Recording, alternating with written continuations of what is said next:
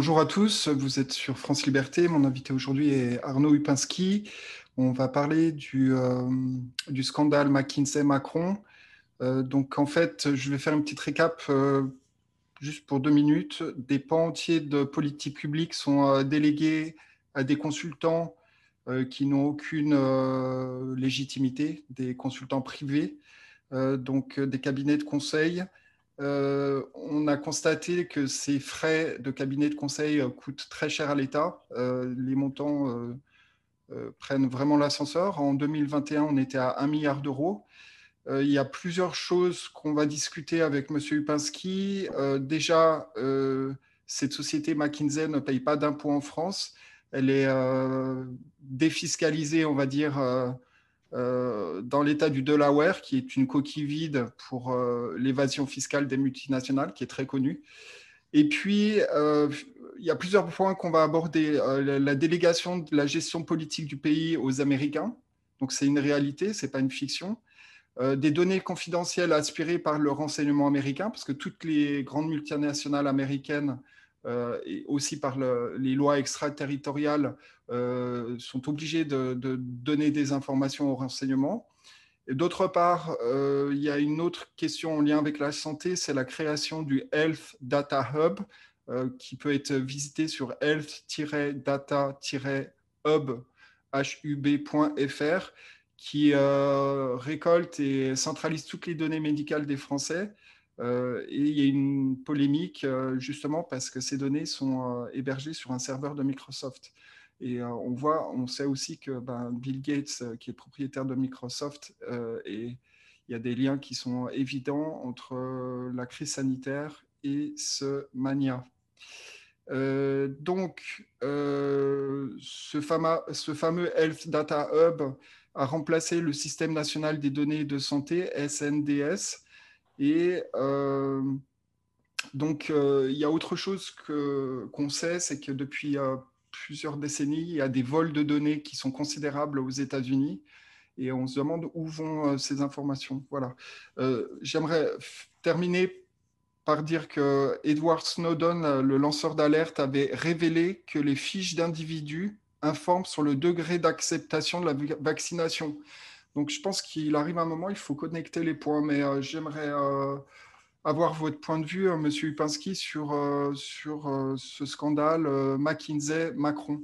Qu'est-ce que, qu'est-ce que vous pensez de, la situation? Parler de scandale, c'est en arriver au, j'allais dire, au, dernier point actuel. C'est la partie visible de l'iceberg, disons que le, le scandale. je pense que ce qui est très important, c'est de comprendre à quel jeu on joue. C'est ce que je dis toujours. C'est d'avoir la grille de lecture. Parce que si on se perd dans toutes les parties de cette affaire, effectivement, on ne voit plus l'essentiel. C'est la fameuse formule de Poincaré, Henri Poincaré, le mathématicien. Celui qui n'aurait vu l'éléphant qu'au microscope, que, connaîtrait-il de cet animal? Alors, ce que je voulais dire tout de même, c'est que j'ai une expérience du conseil, puisque j'ai exercé, j'exerce l'activité du conseil dans tout un ensemble de données, puisque le conseil, ça comprend évidemment euh, la stratégie, conseil en stratégie, vous avez le conseil en organisation, vous avez le conseil en système informatique, euh, vous avez le système en communication, et j'allais dire que le plus important de tout ça, c'est évidemment c'est qu'il y a un rapport au conseil. Donc il faut d'abord euh, s'interroger sur le, terme de conseil. Et dans le mot conseil donne la clé. Vous avez une Assemblée nationale et vous avez un Conseil des ministres. J'ai toujours dit que la République n'est que le phoné de la royauté décapitée et recapitalisée, si je peux dire, par les lobbies. Donc, il suffit de regarder le système régalien, terme qui existe encore, pour comprendre à quel jeu on joue. Bon. Alors, vous avez, euh, pourquoi est-ce qu'il y a un conseil euh, près du président de la République, surtout dans la cinquième? Parce que c'était le conseil du roi. C'est-à-dire, comment est-ce qu'on gouverne? La, première question à se poser, c'est comment est-ce qu'on gouverne? Bon, j'ai dirigé une entreprise. Comment est-ce qu'on gouverne? Comment est-ce que tout se réunit dans une seule tête? Parce que pour gouverner, il faut qu'il y ait une tête. S'il y a deux têtes, elles, se battent, les têtes. Eh bien, le système régalien, c'est le roi en son conseil, la France en ses États et les États généraux qui se réunissent régulièrement. Là, nous avons des États généraux en permanence et l'histoire a montré que les États généraux n'ont jamais rien produit, parce que c'est la division. Et ce que nous voyons à l'Assemblée nationale, c'est rien du tout. Bon, c'est ce que j'ai expliqué, c'est que même la clé qu'il faut se rappeler. Dans Macron, le président ventriloque, vous voyez la petite main qui est au-dessus euh, du président. Et il y a des fils. Et parmi ces fils, il y a évidemment McKinsey. Alors comment, comment le, le régalien fonctionne-t-il? C'est ce qu'il faut comprendre avant d'en venir au Conseil en général et à McKinsey en particulier. Vous avez un véritable système euh, que euh, l'on pourrait appeler en quelque sorte démocratique, si je peux dire, qui était le système français, dans lequel il y avait cette visibilité. Alors vous aviez le roi qui était visible, il était connu, tout ce qu'il faisait était visible, vous aviez le, les conseils du roi, et puis les États généraux, les pays, les divers pays. Bon, maintenant, dans le système qu'on nous vend actuellement, qui est, une, qui est évidemment une arnaque, parce que le, ce dont nous allons parler, c'est une arnaque à la démocratie. Hein, bon, comme il y a des arnaques au procès, il y a d'autres choses. Eh bien, c'est la, la, question, c'est la décision. C'est qui tient le pouvoir de décision en définitive. Alors, euh, on a actuellement, euh, si vous voulez, donc dans, dans le système normal, vous avez euh, euh, un pouvoir, je vous l'ai dit, de conseil, et là, nous avions des conseils.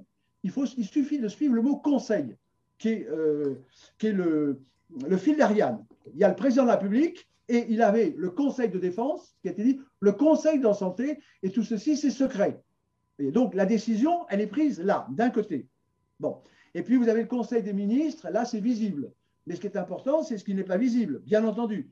Donc, c'est la mise en musique, c'est l'habillage, l'habillage des véritables décisions et des véritables déciseurs. Ça s'appelle la démocratie. Donc, nous sommes, ce dont nous parlons, c'est un État, c'est un État régalien c'est le titre de mon intervention, je veux dire, dans l'état de façade.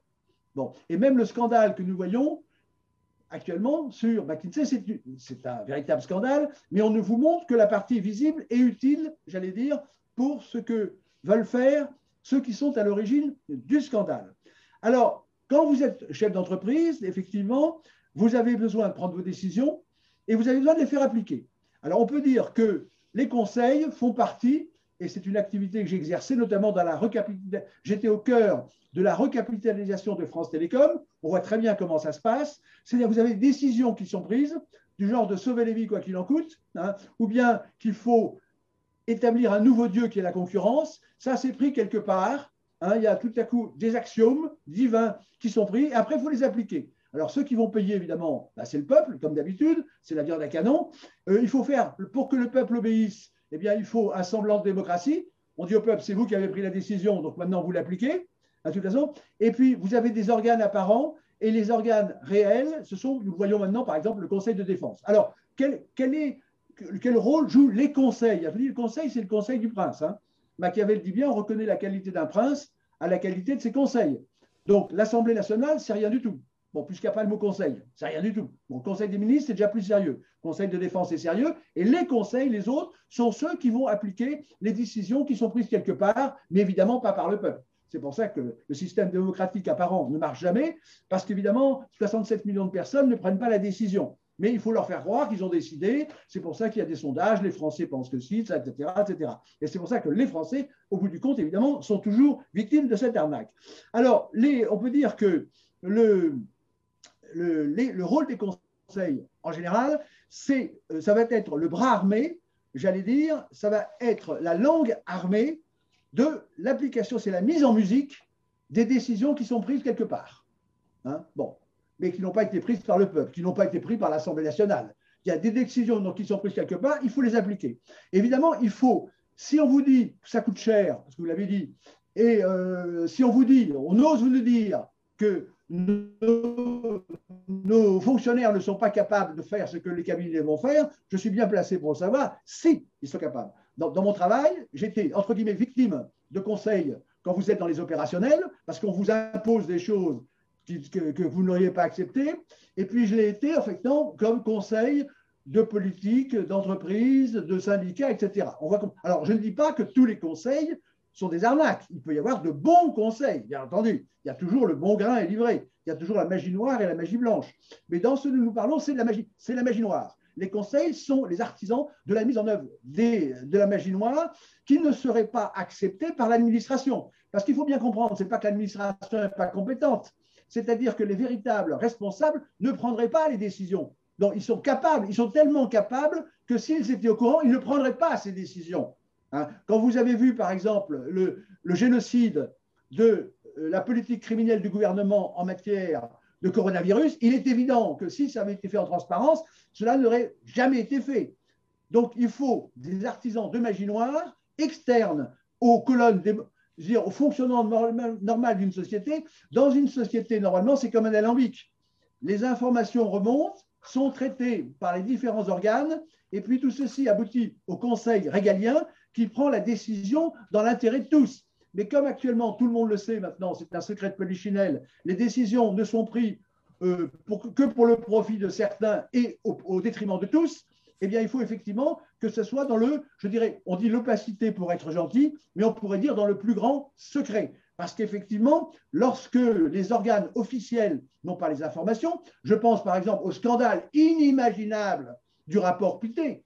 Là, c'était un conseil personnel qui a évalué la politique du gouvernement. Là, c'est déjà tout est dit.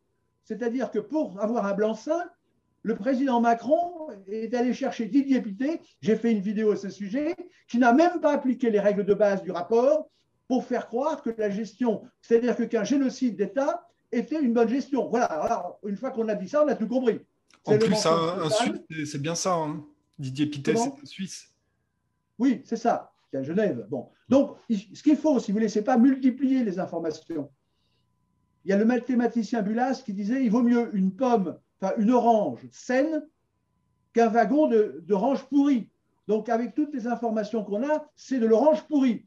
Il suffit de prendre une seule chose, comme pour savoir que la mer est salée en prenant une seule cuillère et en un c'est que le rapport Pité montre que nous sommes dans une affaire de mensonge, d'arnaque, de mystification totale. Et qui a protesté contre le rapport Pité Eh bien, personne officiellement. Et la Cour des comptes, qui est chargée d'évaluer la politique du gouvernement, ne l'a pas fait. Donc déjà, vous avez compris que si la Cour du compte ne fait pas ce qu'il faut, c'est alors que c'est son devoir depuis le Moyen Âge, n'est-ce pas? Fait partie de l'appareil régalien. Mais quand vous avez un pouvoir visible et réel, comme l'était le pouvoir royal, à ce moment-là, tous ces organes fonctionnaient. Mais maintenant que la décision n'est prise ni dans le peuple, ni en France, mais à l'extérieur de la France, comme le montre finalement l'action McKinsey, il est évident que tout est secret, occulte, on met le mot comme on veut, opaque. Je donne un petit exemple. Le président Macron a dit que les marchés, si vous voulez, les marchés publics, il y avait des appels d'offres. J'ai travaillé dans les marchés publics et on sait très bien d'abord que certes, les appels d'offres peuvent être truqués, mais il y a aussi les marchés de gré à gré, qu'a oublié le président notamment. Donc, on nous prend vraiment pour des cons, des cons, des cons, des cons. Il y a eu le fameux livre de Marcel Julien, Lettre ouverte à ceux qui ne veulent plus être pris que pour des cons. Il faut que ça cesse. Bon, et le scandale qui sort actuellement, il est évident que c'était un scandale qui est réel, mais qui est piégé. On ne nous dit pas tout. Donc, le problème de fond, c'est un État régalien dans l'État de façade. Et le président Macron participe de cet État régalien, mais qui qui, applique des décisions prises ailleurs. Je le rappelle, c'est bien ce que j'ai annoncé il y a cinq ans. Donc on ne nous fasse pas croire que les choses ne sont pas visibles. Non seulement les choses sont visibles, mais elles sont prévisibles. Et c'est l'aveuglement, évidemment, qui seul, par le terrorisme d'État, le terrorisme sur l'information, qui qui, qui nous empêche de le voir. Alors, donc, les décisions sont prises quelque part.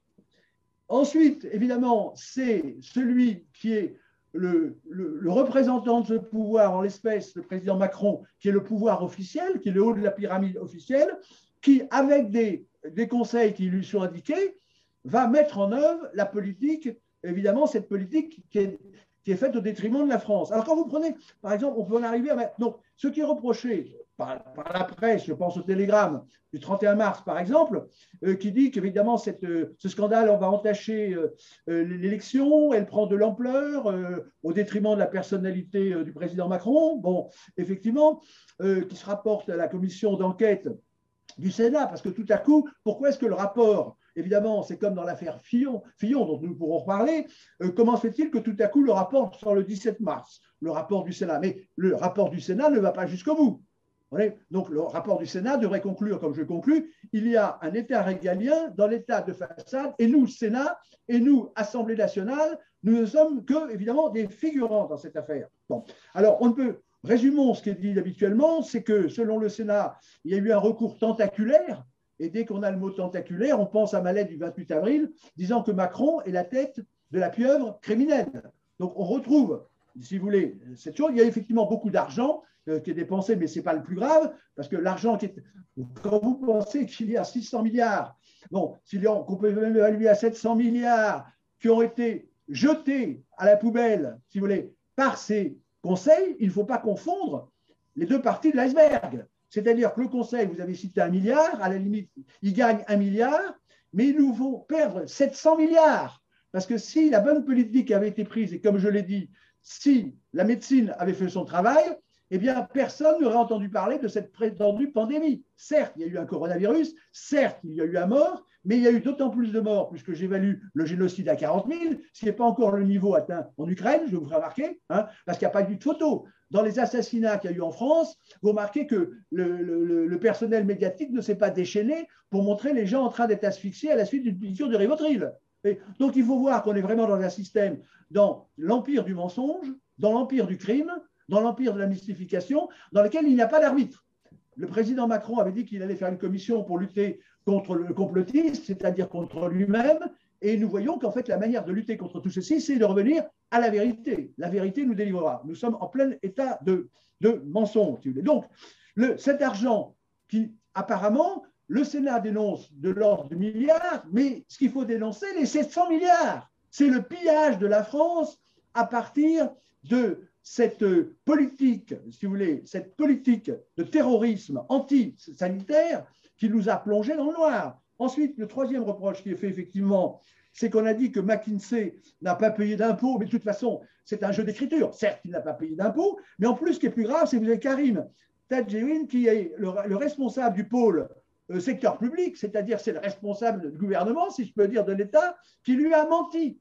Mais quand vous avez quelqu'un qui est responsable de tout un secteur d'activité qui ment, qui ose mentir devant la commission qui l'interroge, tout est dit. C'est comme, ce, que je vous ai dit pour Zidier Pité. Quand un président demande à être blanchi chez quelqu'un qui fait un non-rapport, alors en, court-circuitant la Cour des comptes, tout est dit. Nous avons compris que nous sommes dans un système, alors on l'appelle comme on veut, mafieux, criminel, euh, tout ce qu'on veut. Mais c'est dit, la conclusion est là. La question, c'est qu'est-ce que les Français vont faire pour en sortir? Et donc, dans le mensonge de Karim Tadjedine, il ose mentir devant la commission. Donc, vous imaginez l'honnêteté des rapports. Quand vous avez le responsable de rapport qui ment d'une manière aussi éhontée, comment pouvez-vous. Or, en fait, on l'a compris, c'est que, ça été très bien dit quand même par le Sénat qui a fait un bon travail, ça, ça a coûté 12 millions. C'est-à-dire les 40 000 morts supplémentaires que nous avons eus, que eh bien, ça a coûté, ça a rapporté, si je peux dire, à McKinsey, selon les propres termes du Sénat, 12 millions 12,33 millions. Vous voyez comme c'est précis, si vous voulez. Donc, on est, on est chez les fous, on est chez les criminels, et il faut que ça cesse. Alors, on peut continuer à fouiller le dossier, si vous voulez. Vous avez en plus le lien avec un breton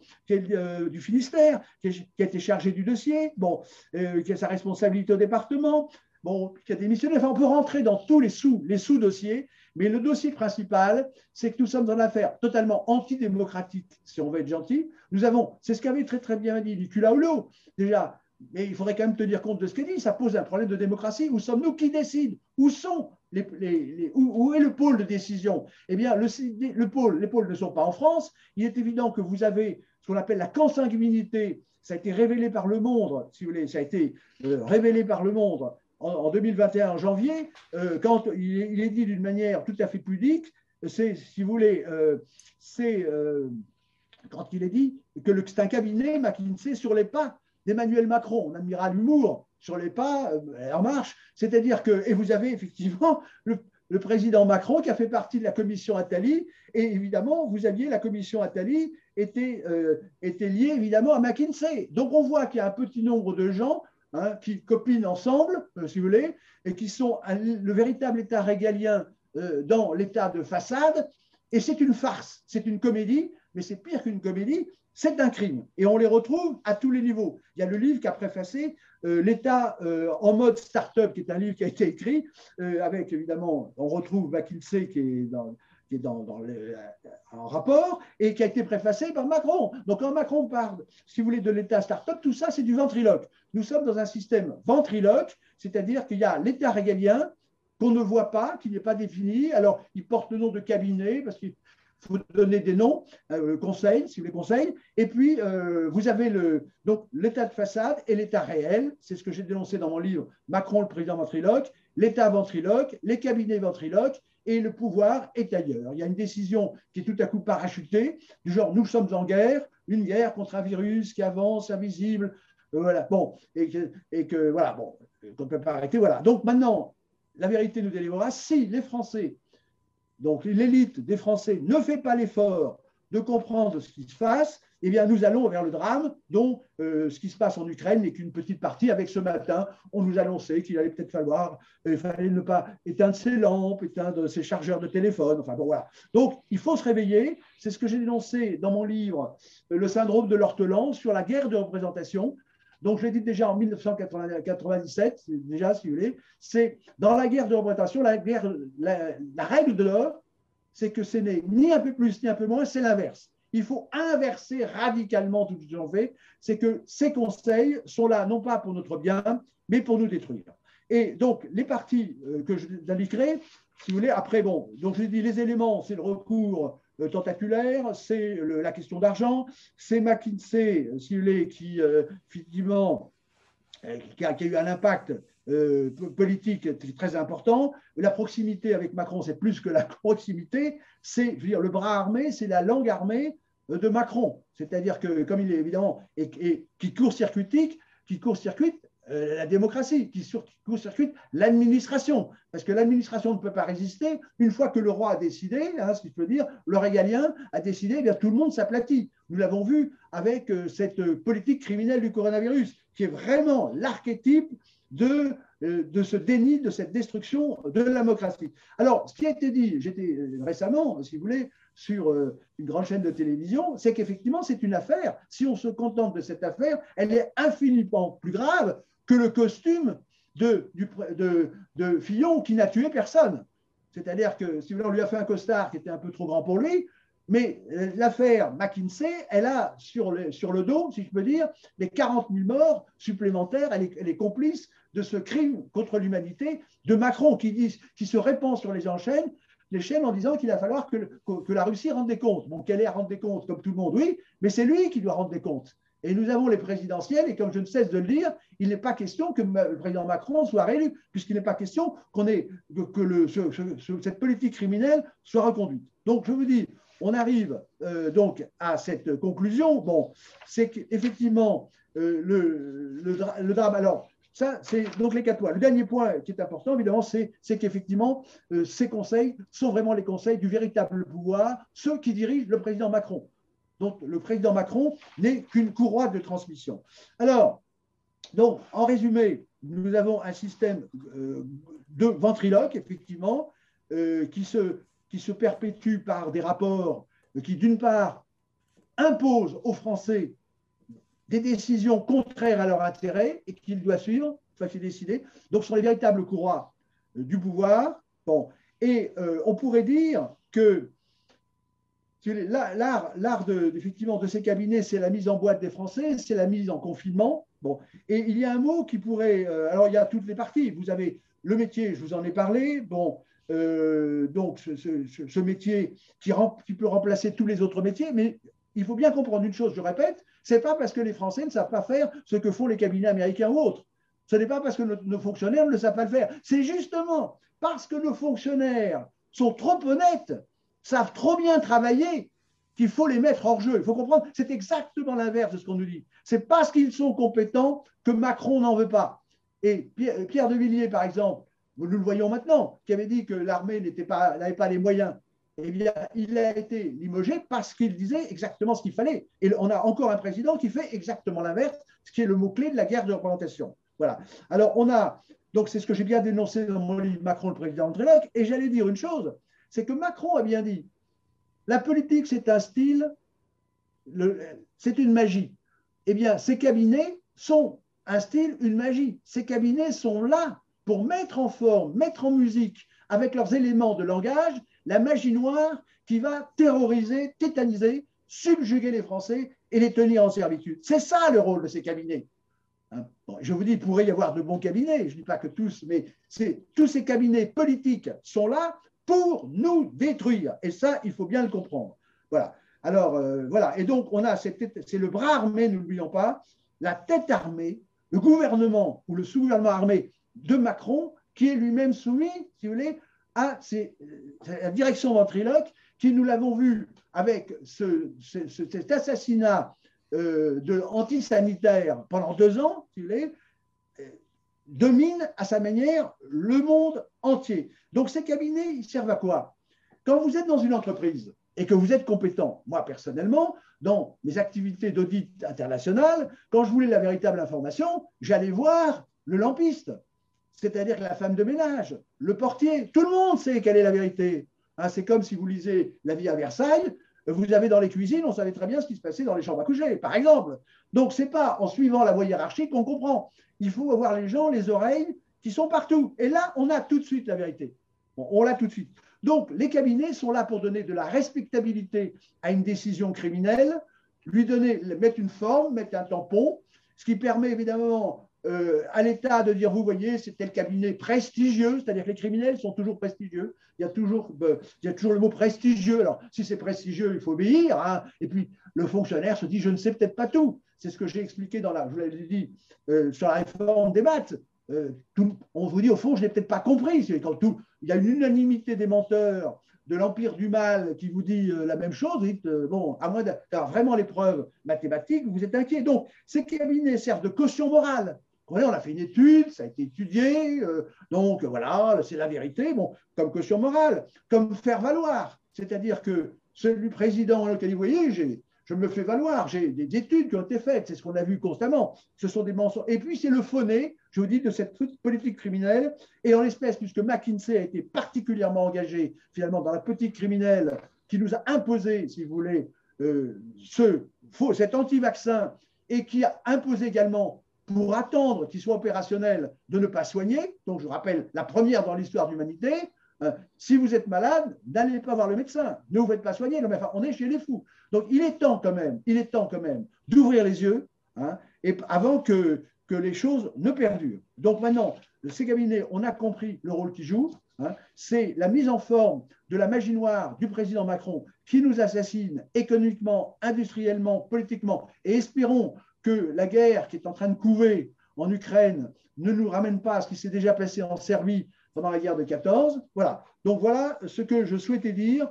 Donc c'est un système de gouvernance occulte, c'est une gouvernance au service de, de cette politique criminelle. Et donc on peut dire c'est une arnaque. Et je terminerai par une arnaque à la démocratie. Et j'écoutais tout à l'heure une très bonne émission qui parlait d'un livre qui est sorti de Pierre Belmar sur les arnaques.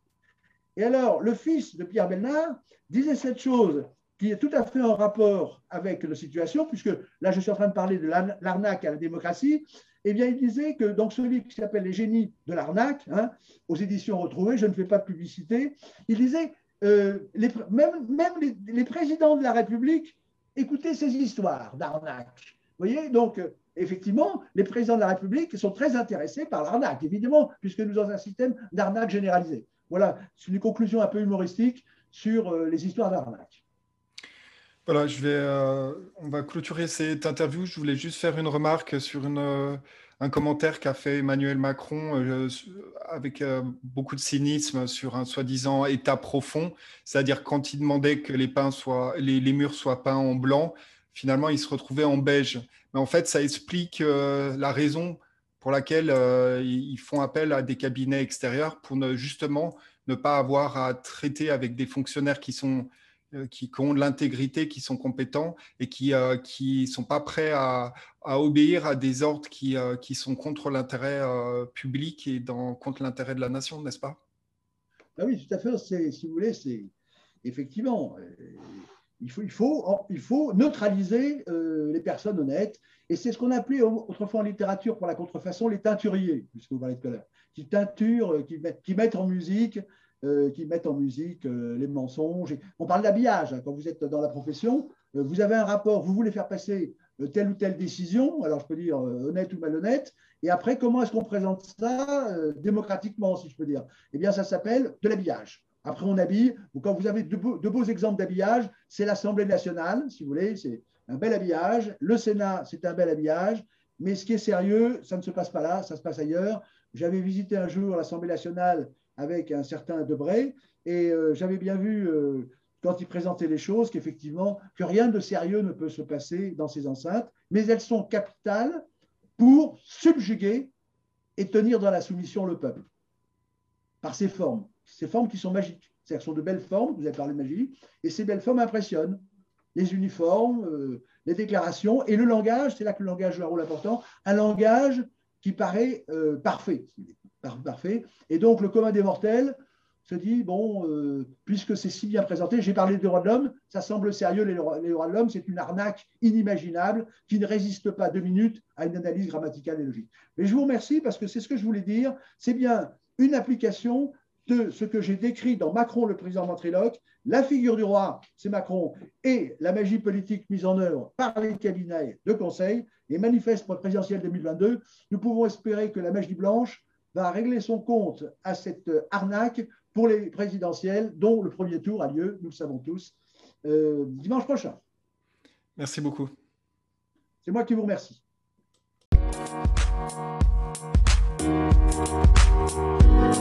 Thank